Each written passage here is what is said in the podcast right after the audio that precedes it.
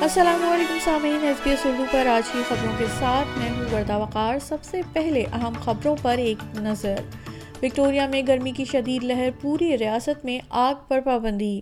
وفاقی حکومت کا مقصد اگلے تین سالوں میں دور دراز علاقوں میں تین ہزار ملازمتیں پیدا کرنا ہے۔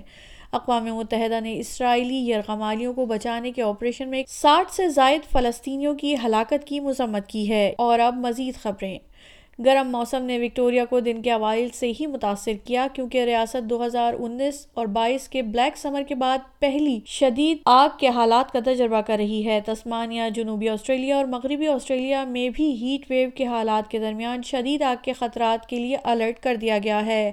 وکٹوریا میں اڑتیس اسکول اور سترہ ابتدائی بچپن کے مراکز بند کر دیے گئے ہیں کیونکہ حالات کی پیش گوئی میں سو کلومیٹر فی گھنٹہ کی رفتار سے چلنے والی ہواؤں کے ساتھ خشک لیکن گرج چمک کے ساتھ طوفان اور بجلی کی پیشن گوئی کی گئی ہے۔ ادھر وفاقی حکومت کا مقصد اگلے تین سالوں میں دور دراز علاقوں میں تین ہزار سے زائد ملازمتیں پیدا کرنا ہے تاکہ مقامی لوگوں اور انڈیجنس کے نقصانات کو دور کرنے کے فرق کو ختم کرنے کے لیے اہداف کو پورا کرنے کی کوشش کی جا سکے۔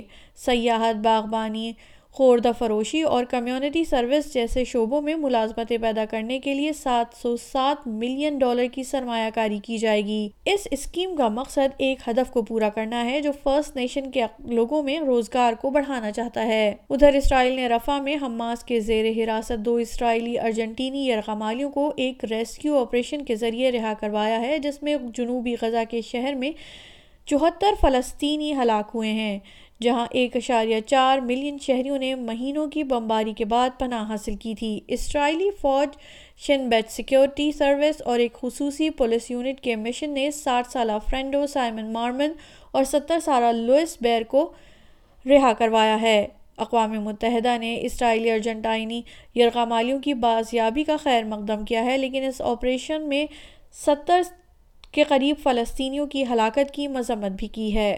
سامعین، آپ سن رہے تھے ایس بی ایس اردو پر آج کی خبریں۔